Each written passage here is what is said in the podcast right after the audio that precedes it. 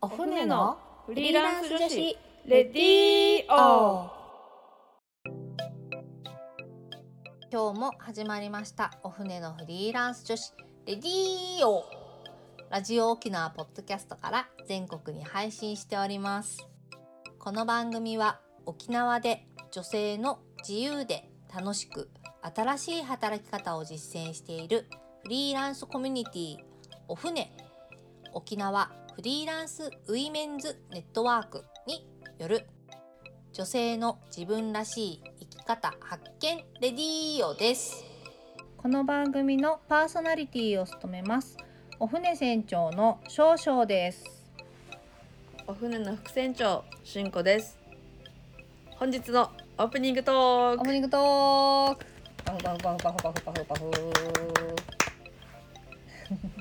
はい、はい、いつもはこのテーマがあってちょっと喋るんですけど、はいはい、ちょっと今日はちょっと私がずっと気になっていたことをちょっと少々さんに教えてもらおうかなと思っています。何でしょうか？いいですか？はい、なんか最近、はい、やっぱ案件がちょっと増えてきて、うんうん、そうですね、結構なんか少々さんも忙しくなってるなって思ってたんですよ。はい、そうですね。バタバタしてますね。はい。うん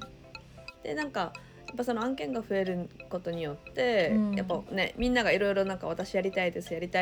て結構なんか手を挙げてるのもすごい見てて、はい、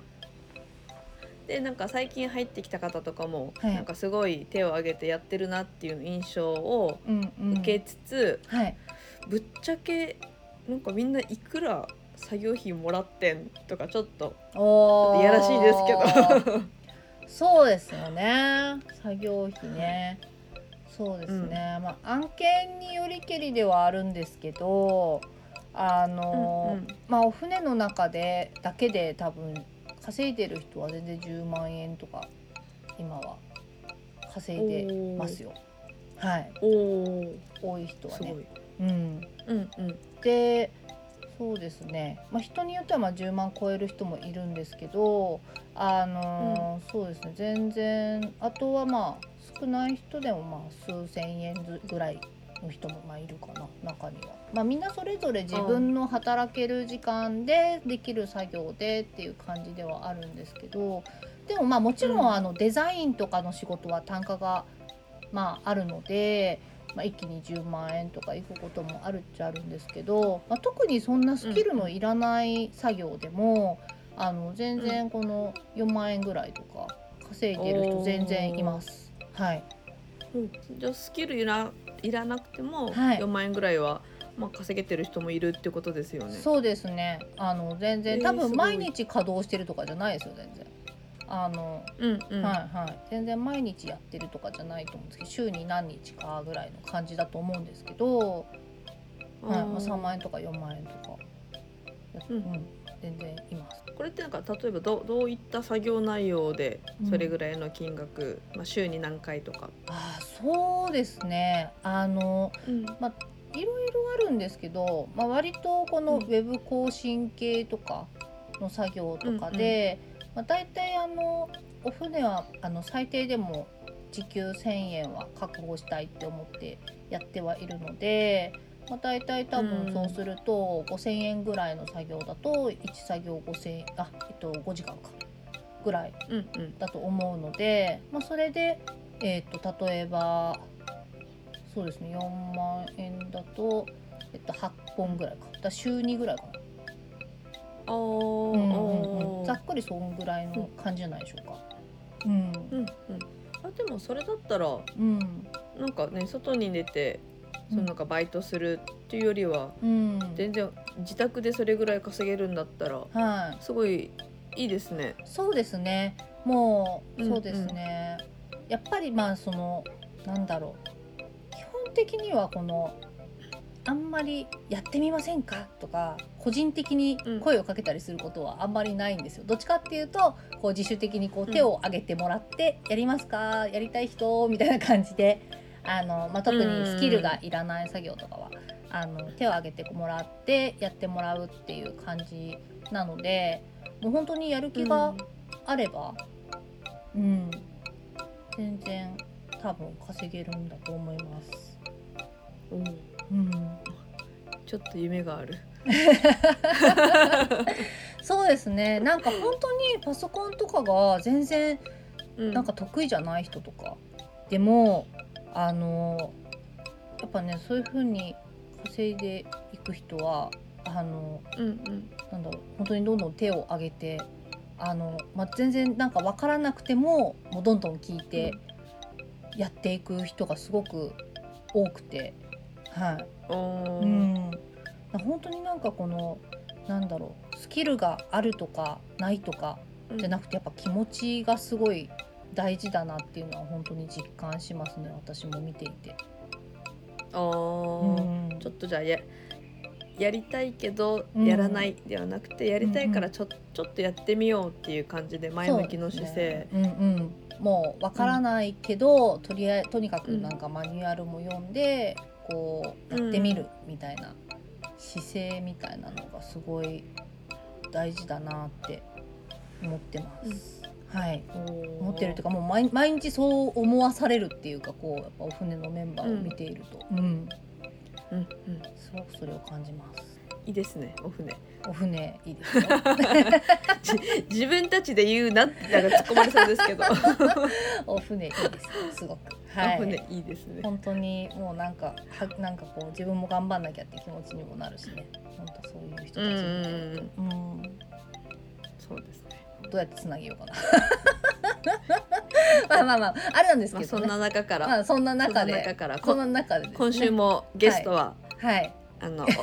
結構お船の初期メンバーのそうですね、はいね、有馬美鈴さんですね、はい、ゲストなんで、はい、はい、そうですね、ちょっと告知もしていいですか？はい、はい、忘れてました、ごめんなさい。案件の取り方講座をですね、お船のメンバー数名で一応登壇してやるので、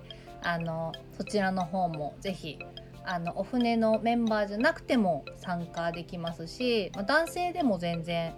参加できますし、お子様連れでも参加できますし、本当に気軽に参加していただければと思います。なんかこのあれですね、みんなで本当に意見をわちゃわちゃ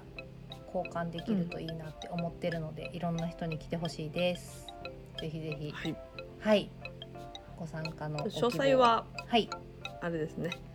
お船のホームページ、ホームページ、ブログ、あとは、はい、全然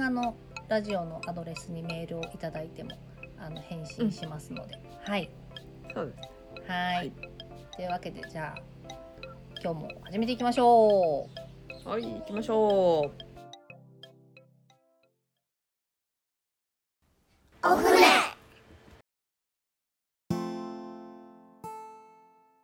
それではゲストのトークコーナーです。ゲストはお船からチーム総の有馬美鈴さんです。はい、よろしくお願いします。はい、よろしくお願いします。よろしくお願いします。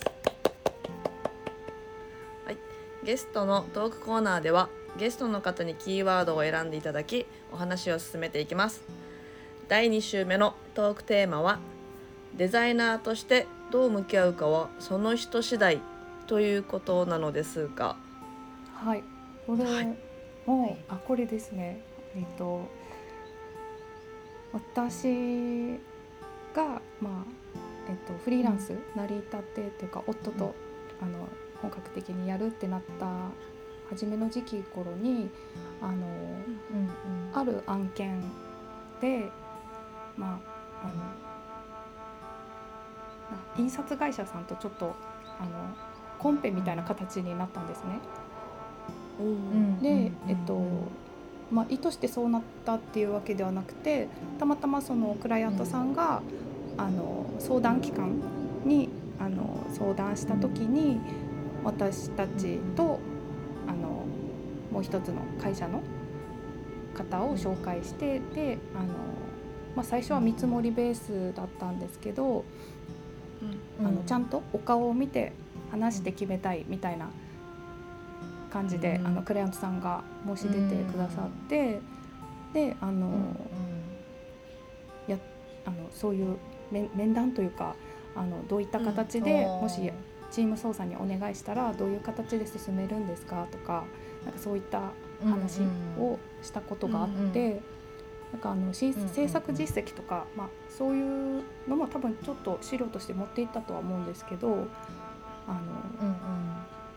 なんかまあ普通のコンペとはもしかしたらちょっと違う形だったかもしれないんですけど、なんかそういう形で面談があって、その後ですね、なんかもうすごく不安で、なんかそりゃ大きい会社にお願いした方がいいだろうなとか、なんかなんていうか、やっぱ自信がなくて。小さい規模でしかやってないし、2人で積み上げた実績っていうのも、2人で共同で作った実績っていうのはなかったので、その時な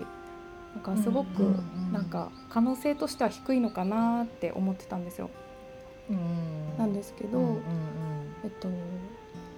まあ、ある知り合いの方からなんか、もしフリーランスだからとか会社に所属してる人だからっていう目線で見てたら、そもそもこういう面談とかっていう形での判断は選ばなかっただろうし、その人にとってなんか一人の人として自分がお願いする仕事にどう向き合ってくれるかなっていうのを見たいから、きっと対面でお話ししたいっていうことだったと思うよって言ってくださる方がいて、だから会社の大小とかフリーランスだからとかっていうそういう枠にとらわれずに、まずはお話がもし来たら、ありがたくお話が来たらチャレンジしてみてもいいのかなって思えるきっかけになった一言で、で、まあ、実際本当にその案件も結局って言い方もあるんですけど、ありがたいことに請け負う形になって選んでいただいて、っていうのがあって、だからなんか自分で枠は決めなくていいんだなというか、なんかお客さんが判断してくれたら、お客さんの判断基準で見合う金額で正直ベースで相談してくれたらそれでいいんだなっていう風に思えて、私たちもお話があればチャレンジして一生懸命やれる範囲のことをやればいいんだなっていうことをまあ、学んだというか、そういうお仕事でした。そうですね。確かに。でもね、なんかやっぱ大きい印刷会社となんかね、やっぱちょっとコンペするとか、なんかなったら一応ちょっと尻込みするよね。めちゃめちゃ意識しました、ね、なんか、まあ、行くは行くけど多分ダメだよねみたいなテンションだったので、やっぱそう考えるよね。それは確かにそうだなって、思う。でもなんかやっぱどっちも強みがあるはずではあるよね。なんか、印刷会社は印刷会社の多分強みみたいなのがあるし、フリーランスはフリーランスの強みがあるから、なんか結局はやっぱそうなんだろうね。このお客さんがなんかね、どっちに魅力を感じるかっていう問題であって、まあ、もし選ばれなくてもこっちのせいではないし、まあ、単純に向こうに魅力を感じたっていうだけのそうですねそうそう、ね、ことだもんね、なんかそう常々言ってる千本ノック千本ノックそのマインドでなるほどそう千本きついですね。千本ノックそうね。でもなんかさ、ほら選ばれないとさ、私がダメなのかもって思って諦めちゃう人がすごい多いなと思ってて、なんかでも多分自分がダメなんじゃなくって、たまたま向こうの基準に合わなかったっていうだけだよ。そうですね。最近、本当の意味でそれを理解するようになってきて、なんか、ちょっとまあ、料金表とかもそうなんですけど、やっぱこういうデザイナーっていう業態にこう仕事をお願いし慣れてない人だと、うんうん、向こうの勝手な予算で、うん、チラシ両面で1万円でできるでしょ、うん、みたいな感じ、うん、ありますね。そうなんかあるね、うん、で私はそれで萎縮しちゃうんですよね。なんかなんかその程度の価値なんだとか思っちゃったりとか、なんか本当はそうじゃないんだけどなとか、うん、思っちゃって、ちょっと、まあ、特にそれがちょっと知り合いとかだと余計に言えなくなっちゃったりとかするんですけど、うん、でもそこは相手のためにもっていう言い方もあれなんですけど、やっぱそこは対等にこの価値を私が作るんだっていう、この価値に見合ったものを私は作るし、それだけのことをこれまでに積んできたからこの価格でお願いしますっていうのをちゃんと言えないとダメだなと思ってで、向こうの人にも、まあ、向こうの人のこのお財布事情というか予算もやっぱり事情っていうのも大事にしないといけないから、うん、じゃあその金額で受けるっていうことはこういうことですよっていうのをちゃんとできることとできないことをちゃんと分別して伝えてあげて、この金額でやるんだったらじゃあラフまで書いてくださいとか、それをデータ化するだけだったらやりますとかですね、そういうふうになんかちゃんとしっかり伝えないといけないなって、この相手が知識がないからといってそこに合わせる 100% 合わせるとかっていう話ではなくて、しっかり伝えて価値を伝えた上でじゃあ寄り添うっていうところを建設的にやった方がやっぱ気持ちよくお仕事もできるなと思って、はい、そうですね。多分その両面1万円とかで頼んでくる人は多分本当に相場が分かってない人が多分ほとんどじゃないかなと、なんか多分で予算とかねもあると思うし、ね、やっぱそう考えるとやっぱねちゃんと教えないといけないっていうか、こういうチラシだとだいたい片面最低でもこれぐらいの金額はかかるんだよみたいなことは伝えたりとか。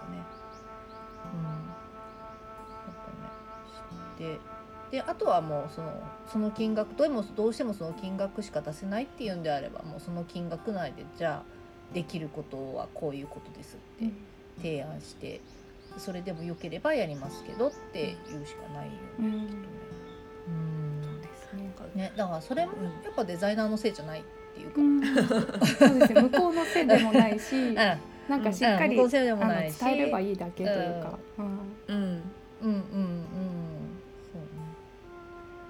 なんかそこら辺の交渉の仕方って少々さん上手ですよね。ねえ、結構自分は日常的にこういうことやってるんですよ。やっぱすごいなんかびっくりするぐらいの金額で来る時もあるけど、じゃあこれで逆にやるんだったらじゃあここまでしかできないからっていうふうに説明して、だいたいもうだから普通にデザインとかで一から作ってあげてってするんだったら最低でもこれぐらいは欲しいけど、それがなんだろう、この金額でやるんだったら、このぐらいの感じかなみたいな、このぐらいの作業量でこの金額だったらいいですよみたいなことを結構日常的にやってます。でも絶対買い叩いちゃダメですよね。なんか少々さんのそういう姿勢というか、なんかこう ラジオ聞いてても思ったんですけど、このポッドキャスト聞いててもなんかやっぱり、なんかちゃんと自分ができることとできないことをちゃんと普段から、自分自身がよく分かってらっしゃるんだなっていうのがなんか思って、第何回だったかちょっとメモしてないんで忘れたんですけど、お子さんがいる中で熱が出ることもあるっていうのを先にクライアントさんに伝えて、いるとか、うん、そういうちゃんとリスクを、リスク管理をされているっていうところがなんか、うん、やっぱりなんかそうやって正直に前もって先に言ってくれる方がクライアントさんにとっても安心だろうし、そのなんかあった、うん、変化があった時にすぐ報告するとかもなんかすごく、うん、なるほどみたいな感じですごくなんか違うんですよ。これだけ言えるんですけど、うんうん、本当にこのなんつうのかな、根がやっぱ、うん、横着で怠け者なんですよ。だからすごいきっと頑張り屋さんの人だったらもう子供が熱出そうが多分なんかこうなんかあってもなんとか頑張ると思うんですよ。土日も稼働してなんとか間に合わせてやろうって多分するんだと思うんですけど、うん、私はもう絶対土日祝日は休みたいんですよ。休みたいし、まあもちろん子供もまだ小さいけど、まあ、多分今の子供も多分これ以上私は産まないので、まあ、最後の子育てしてるからちっちゃい子供を育ってるから、まあ、これはやっぱりこう時間を割きたいわけですよ、こう自分の人生の中で、うん、でっていうのもあるから、で私は自分の時間も必要だから、まあ、韓国ドラマ見たり本読んだり筋トレしたりすごい必要なんですよ。そういう時間がないと嫌だから、うん、だから、うん、仕事が第一ではない、うん、ないじゃないですか、うんうん、だから優先するべきことが他にもやっぱあるから先に言って、私はこういう風にやるけどっていう風に伝えとくっていう、はい、それが親切かどうか分かんないですけど姿勢としてやっぱね、うんうん、だってね何のためにやってるかっつったらね、まあやっぱなんだろうな、仕事のために仕事してるわけではないっていうか、ね、まあ、他に守るべきものがあったり、ね、自分の好きなことのためだったりするじゃないですか、うん、働くっていうこと自体、うんうん、っ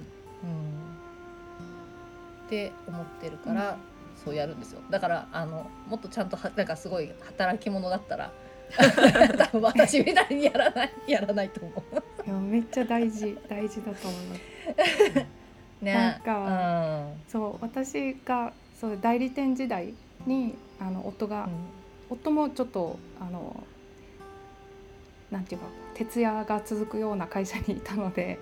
で私自身もそうだったから家のことが何もできず、うん、お互いに2人のコミュニケーションもあまりなくっていう中でやってたので、うん、まあ、それはそれで経験として若い時にしかできなかったことかなっても思うし、全部が全部ダメとも思ってないんですけど、なんかやっぱりバランスって大事だなって思います。ちゃんと健康も維持したまま仕事も好きな仕事だしやり続けられる、で家族との時間もちゃんとあるっていうそのバランスがちゃんとある状態でいるとやっぱり継続可能、どちらも継続可能で、うん、逆にいろんなことができるのかなと思って、うんうんうん、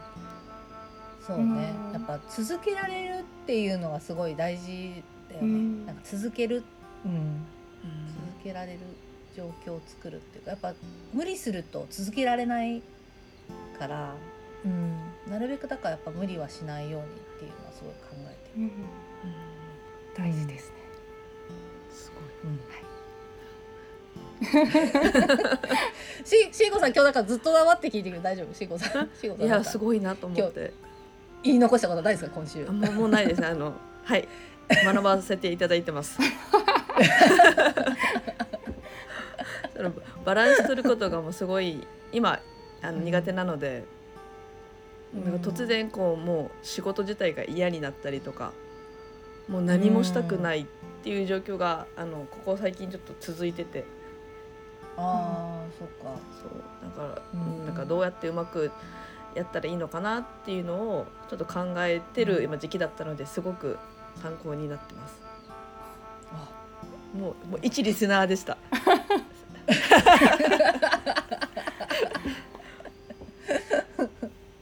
はい、ということでじゃあそろそろお時間になりましたので。はいはい、終わりたいと思います。じゃあまた来週もよろしくお願いします。よろしくお願いします。お願いします。